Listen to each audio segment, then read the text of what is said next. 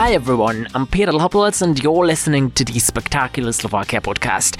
On this episode, we're gonna talk about Bratislava again, but with a new guest, John von Kaufmann, chargé d'affaires at the office of the Embassy of Canada in Bratislava. As usual, this episode was supported by the Bratislava Tourist Board and Slovakia's Ministry of Transport and Construction. And now, here is the show.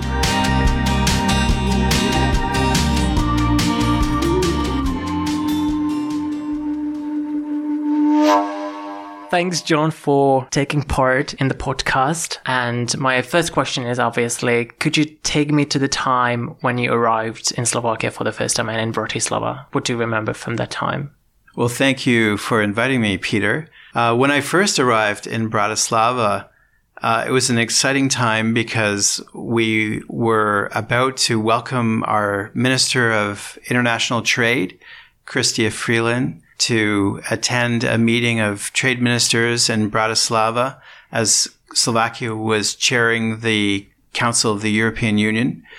And I was staying in a hotel because I didn't have a home yet and uh, could walk uh, to work through the old town. And I remember uh, being uh, so happy to be back in Europe where it was green and everyone was outside uh, in cafes and on terraces. And uh, I remember thinking how beautiful the old town is. And a specific landmark that caught your eye at that time? Well, of course, uh, the first thing you see as you approach Bratislava from Vienna is the castle. This uh, the huge Bratislava castle, which dominates the skyline for for miles. Which you actually visited. I have. I have. I've climbed even all the way to the top of the tower.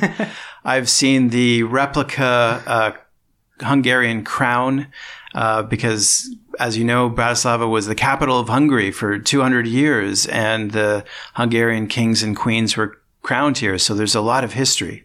You really love history, and you know a lot because we spoke before we started recording, so you know a lot about Slovakia's history. But is there anything particularly you love about the history of Bratislava?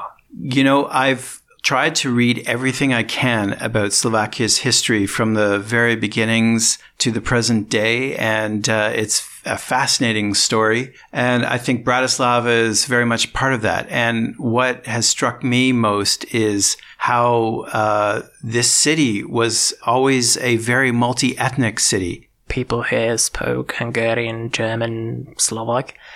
Um, do you think Bratislava is still as diverse as it used to be?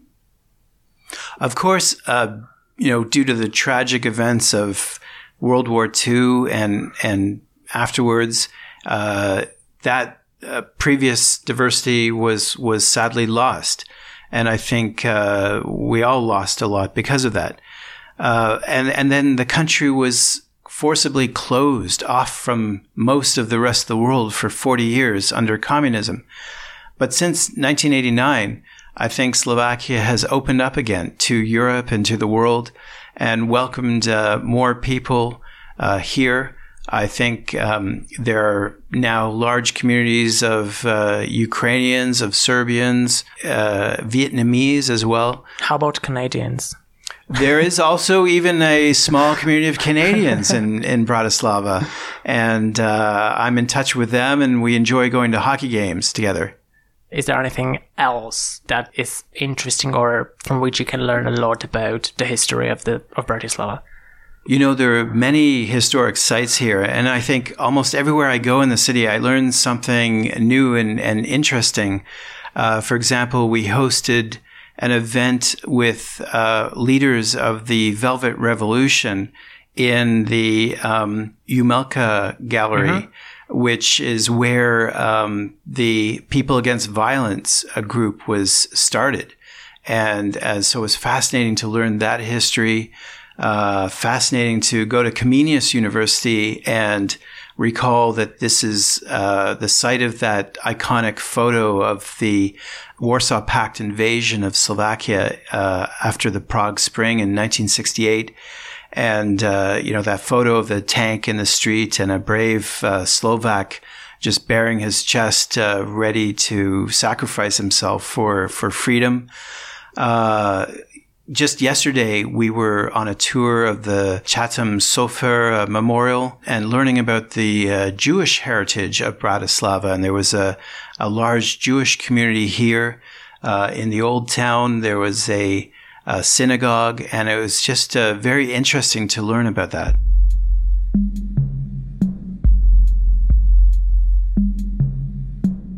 obviously you work from Friday from Monday until Friday, but then the weekend comes. Uh, what do you enjoy doing? Well, even as part of my work, I am very lucky to uh, attend concerts. Uh, so I've been able to attend concerts in the Primatial Palace, in the Slovak Radio uh, building, this upside down pyramid, yeah. Uh, which is fascinating. So uh, very lucky to be able to enjoy a lot of the cultural life of Bratislava as part of my work. In my spare time, I love to go running by the Danube. That's my favorite part because it's nice and flat, and I love running beside water. And it actually reminds me of uh, Ottawa because Ottawa is also uh, a city um, on a river. Uh, with uh, some canals as well and uh, I also like running uh, also up on uh, Koliba where I live. So can we talk about running around the Danube, like what things you can see? I don't know if you are a type of runner that just like runs and doesn't uh, look around and just listens uh, to music, or you are a type of a runner who runs and at the same time, if they are in a big city like Bratislava, they also try to get to know uh, the city in this way. Well, I like running where uh, I can run uninterrupted. So I like running by the Danube because you have long stretches where you don't have to stop for anything. I like running with a view. Mm-hmm. So by the Danube, you have the view of the river and you have the view of the city. So you see the castle, the old and town, all the bridges, St. Martin's Cathedral, the bridges. Uh, so it's a perfect place to run. And how about, so you mentioned Koliba as well. Is that a more demanding run for you or does it take you longer? Koliba, Koliba definitely is a much tougher run. The first 10 minutes are uphill. So when I want a hill workout, I, I go up Koliba. It's like you're in the wilderness, uh, you know, minutes from the city. You can go hiking through the forest. So it's a great way to be in nature in the middle of the city.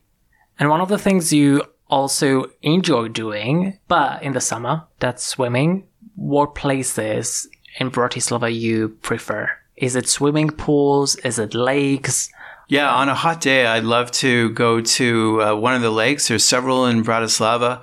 I've been to Zlaté piesky and also uh. And uh, it's great a place to sit and read a book and uh, jump in the water. Uh, I've uh, done swimming there. I've done my laps there, so it, you can swim as long as you want. So I I have not tried this, but I've read that um, in Zlaté piesky you can also swim and naked. Have you tried that? I have not. I I did hear about that as well, and uh, are I, are you considering? you, you, know, you, don't, you, don't, you don't have to answer, but I was uh, I was trying to find a spot to park, and I, I think by accident I drove over to the other side where they have the the nudist beach, yeah. and I, I saw very quickly I was in the on the wrong side, and uh, I left. But uh, but so you mentioned Dražďák and Zlaté piesky, but I can give you some recommendations uh, other than Dražďák and Zlaté piesky for the next summer. sure. Okay. So how about uh, Vajnorské jezero? Yeah, I've heard of those as well. Also, you yeah. know. But Dražďák is just closer for me. Yeah. Um, have you tried swimming in the Danube River? I swam in uh, a branch off the Danube, so it was quieter and there was less current. So uh, I haven't tried swimming in the, the main river yet. I'd also like to try canoeing here, maybe on the um, Moravian River. Oh, yeah. Morava. Yeah. So you are an adventurous type? Well, you know, all Canadians, I think, love the outdoors, and I think we share that with Slovaks. And one thing I miss from Canada is is canoeing or kayaking on a lake. So I'd like to do uh, some more of that. Also, you've already tried that in Canada. Of course. Ah. Okay. Well, you can teach me then. I'd love to. I'd, I'd love to try that. Anytime. I need to find a place to get a kayak. Yeah, I, I, I can help you with that. I'm sure.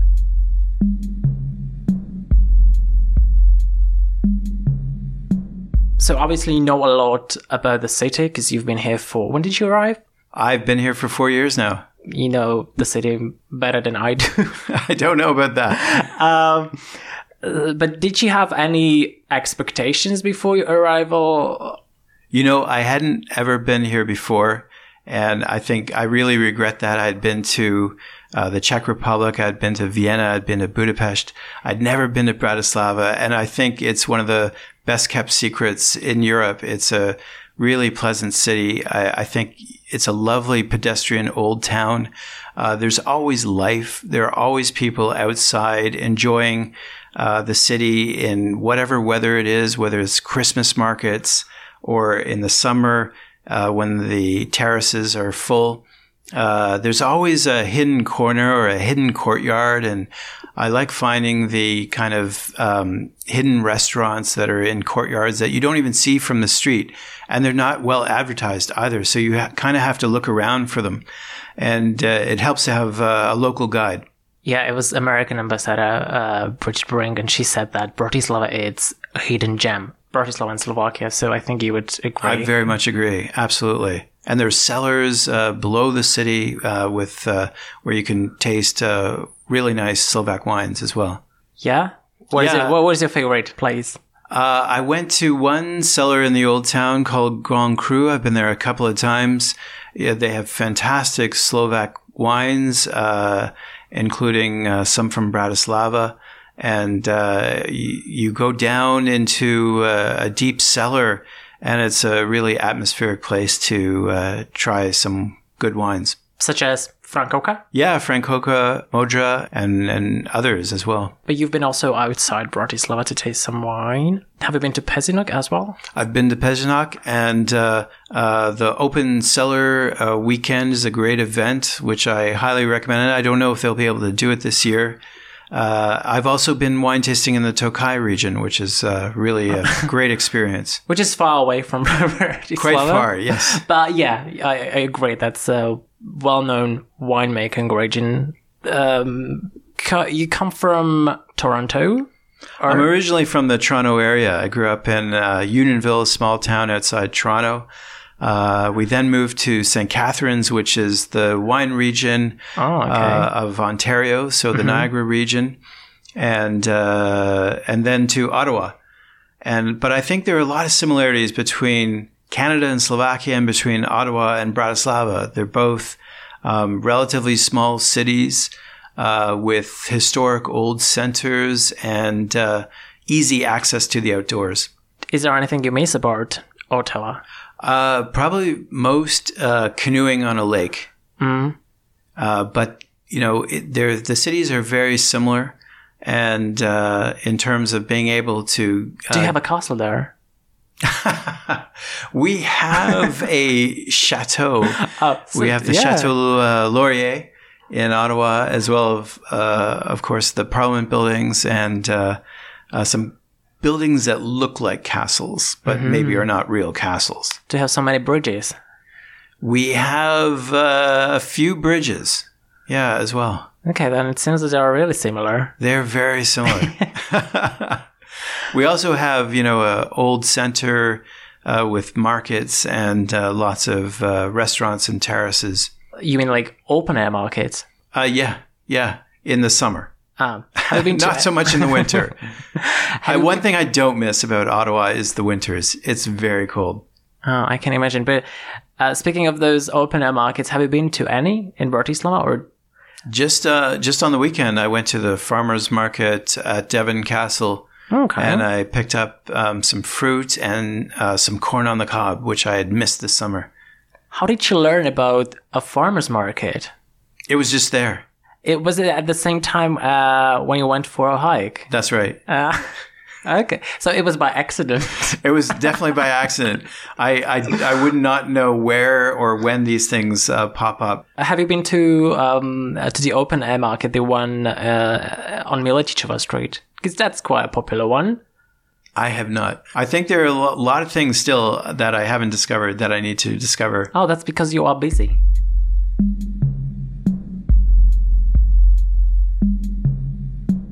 Also, and I'm gonna mention American ambassador Bridget Brink again. She told me that she doesn't have any problem in getting people here, her family and friends. Has your family or friends visited Bratislava? Uh, some of my family has, yeah. Uh, it's it's uh, it is far, is far very far from Canada, so difficult. And um, I also have uh, family in Germany, and I visited them from here. So Bratislava is also great because it's right in the heart of Europe, and it's easy to get to many places from here. So, when your friends or family came here, where did you take them? Uh, I think I took them to the old town uh, to enjoy some traditional Slovak food and uh, some good beer and, and wine. I think that's the first stop. Um, up to the castle as well. I think that's really a beautiful spot and a great place to get a view.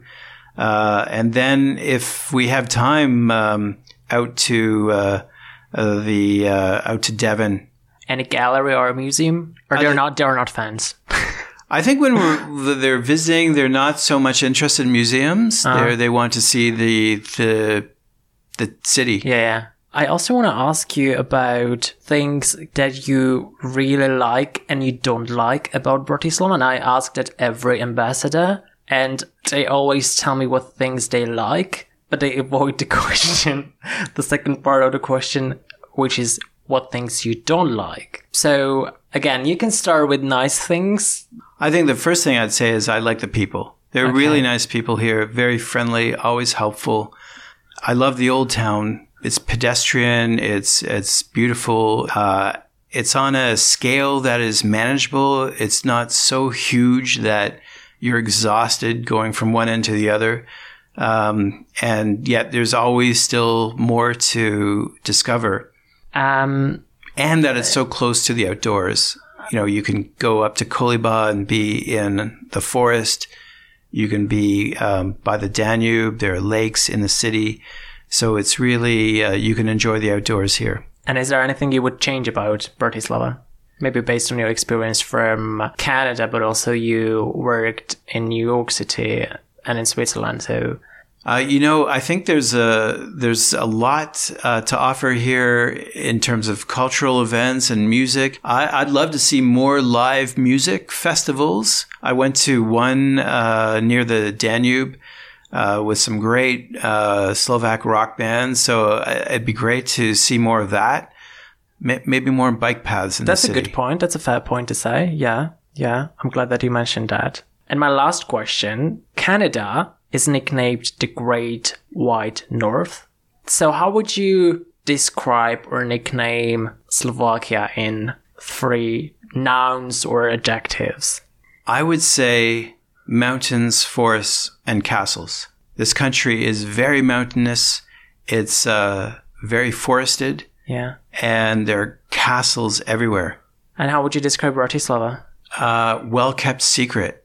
that, that's a good one. that's a good one. Okay, John, thank you very much for your time. My pleasure. My pleasure, Peter. Thank you for having me.